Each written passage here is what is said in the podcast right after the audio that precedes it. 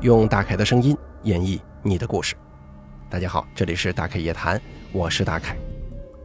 您或者您身边的朋友、家人经历过哪些离奇的怪事儿、匪夷所思的奇遇？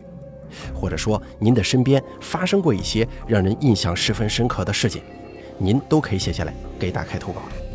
咱们的投稿邮箱是一三一四七八三八艾特 qq 点 com，并随稿附上您的网名、年龄以及性别。那么接下来的时间呢，咱们一起来听一下今天投稿的这两位朋友，他们都说了些什么。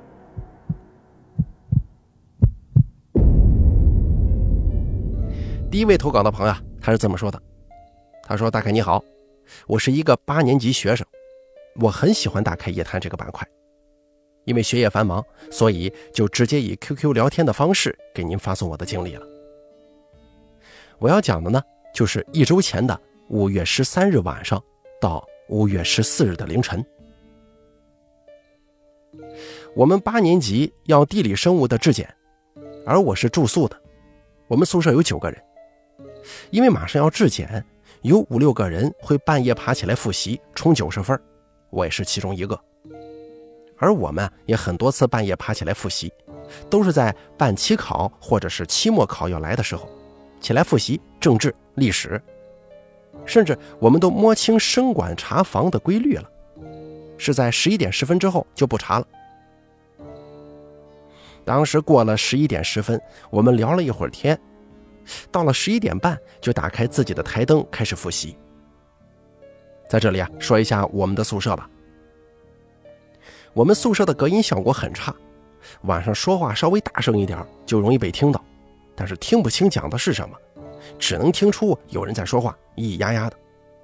这也是被声管抓过几次之后才渐渐摸清的。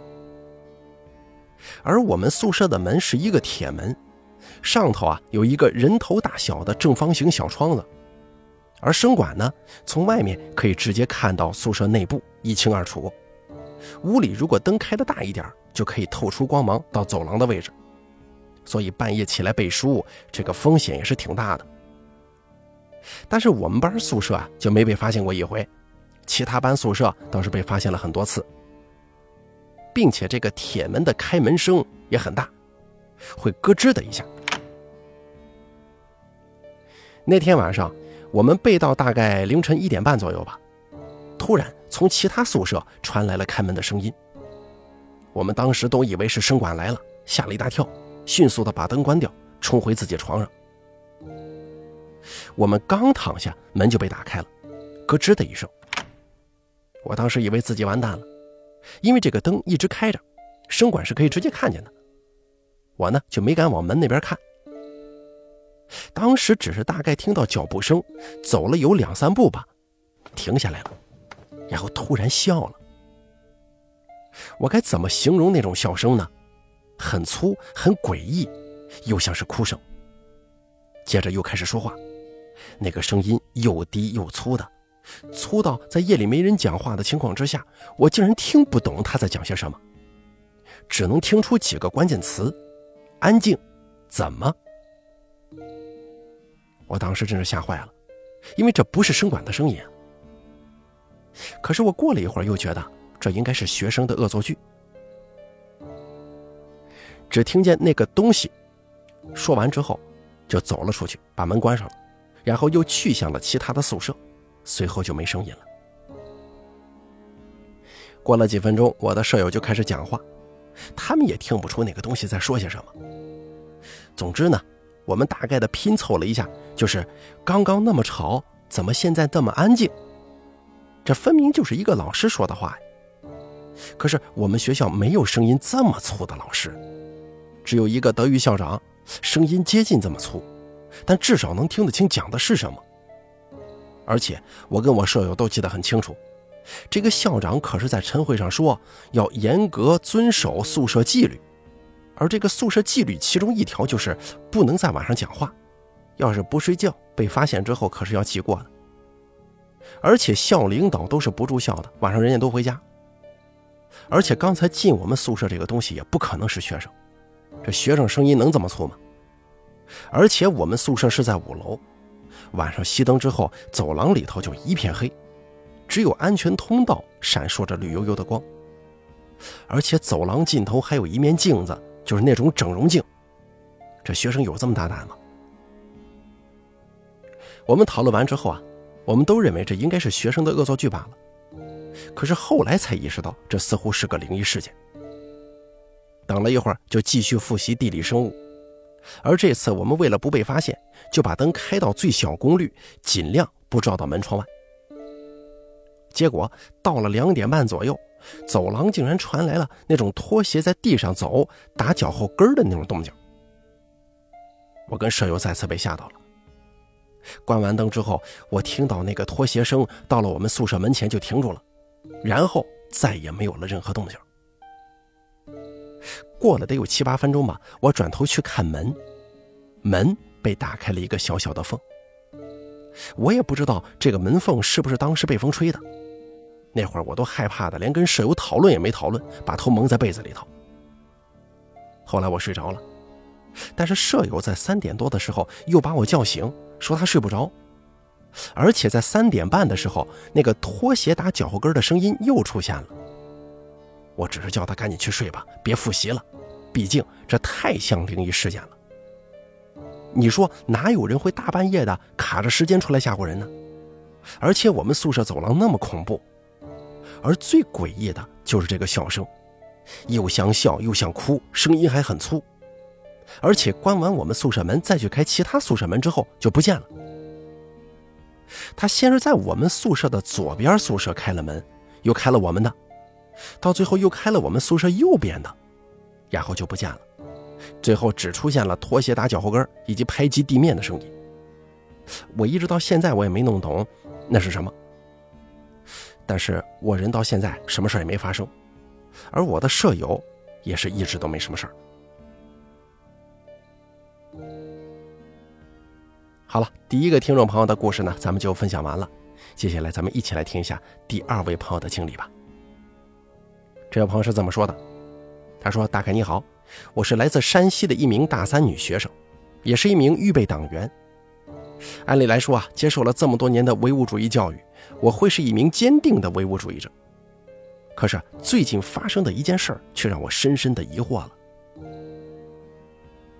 上个星期天，我跟男朋友出去吃火锅，晚上十一点多才回到了订的宾馆，就是如家。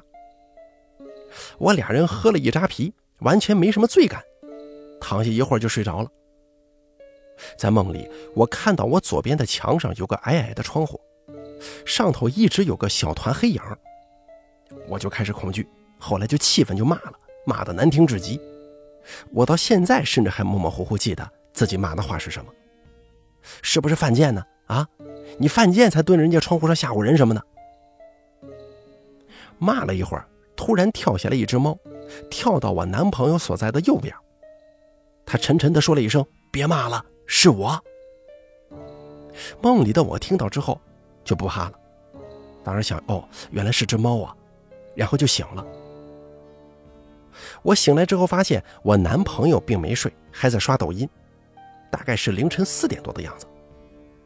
我就告诉他我做噩梦了，我怕他害怕，没告诉他内容。结果他说。大概一点多的时候，你突然坐起来了，你喊我小名，并且你还问我你能看见吗？你能看见里面吗？你说这话的时候啊，眼睛还在转，惊恐的瞪得很大。你问完我之后，接着躺下睡熟了，当时把我吓死了。很明显，这是我无记忆的发癔症了，说胡话了。男朋友非说我像是清醒状态之下的。毕竟时间在凌晨啊，我也不敢深究，闭口不谈。但是我一直觉得对着床的一个死角那儿站了一个人，黑影子，并且我还觉得这应该是个男的，浑身汗毛直立，不敢吭声，紧紧抱着他，赶紧睡了。惊奇的是，第二天我们出了酒店，我才跟他说了我做的梦。他说五点之后他也睡着了，也梦见了一只猫。不过是只小猫，非常黏他，在梦里好像这个猫是他养大的。我男朋友更是不信鬼神，他拒绝分析这件事情的巧合，也不许我再跟他讨论。回学校之后，我感觉我身上特别乏力，去图书馆看书，一直趴在那儿睡。晚上到宿舍却特别烦躁，一夜反反复复，总是半梦半醒，更是到半夜三点多去拉肚子了。第二天起床也是先拉肚子，头晕，走路都走不动。我男朋友也是，第二天他连宿舍的门都没出去，浑身无力。我在怀疑我这是不是撞到什么邪物了，但是我身边的同学都是坚定的唯物主义者，家里的人更是避讳说这些鬼神之言。这没人诉说，我又觉得身体特别不舒服。现在我在头晕目眩的状态之下写下了这些，谢谢大家的聆听。其实发生在我自己身上的事儿不止这一件，只是这件事情对我造成了生理上的影响，我才有了投稿的冲动。后来想了想，既然写了，那不妨都说说吧。我再给大家说一件事儿，从高中到现在。被鬼压床也有三四次吧，其中过程大同小异，唯一有一次是我尤其困惑。在去年疫情期间，六点多吃完晚饭，我就回自己房间了，想着先睡一会儿，晚上好熬夜打游戏啊。我睡的时候天还是亮着的，迷迷糊糊之中，我听到外面街道上有个邻居叔叔一直在说话，我就烦呐，想着翻个身，可是当时我就觉得动不了了。但是能看见自己房间里大致的东西，比方说衣柜呀、沙发什么的。看着看着，我就看到门口有个像月光一样发白的人。为什么说是人呢？当时第一感觉就是他个子高高的，看不清楚，能看到他很瘦，肩膀很宽很直，像个衣服架子一样贴在门旁边的墙上，好像是穿了一身的白西装。看到之后我就懵逼了，耳朵边又有几个妇女一直在叽叽喳喳说了很多，可是怎么也听不懂，就像是电波的滋滋啦啦的声音。然后我就开始默念：“我是社会主义的小花朵，我才不怕你们呢！”等等等等，同时也是使尽全力挣扎。猛的有两股气流也一下子从两只耳孔里面冲了出去，特别疼，我也随之惊坐起来。坐起来之后，屋里特别黑呀。我第一反应是去开灯，发现窗外已经黑透了，大概有七八点钟。我当时夺门而出，直接找我侄儿房间去了。当时人多了嘛，我就在那寻思，是不是月光打在墙上被我认错了？我又拉着我的侄子回我房间，把灯关了。但是这么一看呢，我发现屋里根本打不进月光来。墙上，包括我的视线内是没有任何的白色的东西的。难道说我是迷迷糊糊之中认错了？这件事我告诉了我妈，被他跟我爸混合臭骂了一顿。我到现在都怀疑自己当初是不是做梦了，真是越回忆越害怕呀。好了，咱们本期大开夜谈做到这儿就结束了，感谢您的收听，也感谢以上两位朋友的投稿。第一位投稿的朋友啊，他说的这个事儿挺吓人的。为什么这么说呢？大家可以想象一下，有一个人在漆黑的夜晚冲到你的宿舍，说了一大堆你听不懂的话，声音特别粗，并且行为极端的诡异，还嘿嘿的笑。这个场景很像是那种经典的校园恐怖故事的桥段，大家想想是不是？还有第二位朋友他说的这个事儿。她说，她跟她男朋友啊，在这个酒店同时做了一个关于猫的梦，可能时间上有所区别，可能这个猫的外形上也有所区别，并且她的男朋友啊，也确实看到了咱们投稿人在一个朦朦胧胧啊，或者说是或者说是说梦话、半梦游的状态当中说了一些话，很诡异。这整个事儿都透着一股子不对劲儿啊！难道说你住酒店的这个房间有一些其他的说法吗？总而言之，这两个故事听起来让人感到毛骨悚然。好了，如果您呢也想给大凯诉说一下您经历过的一些毛骨悚然的、十分诡异的故事的话呢，请记得给大凯投稿。咱们的投稿有三种方式，大家记忆一下：第一，关注大凯的微信公众账号“大凯说”，发送聊天信息给我；第二，加大凯的 QQ 投稿群四群五四六七六八六八四，把你想说的发送给群主，也就是打开我就行了。还有第三种投稿方式，把您的稿件或者说是打字发送到邮箱一三一四七八三八艾特 QQ 点 com 即可。我在这儿等着您的投稿。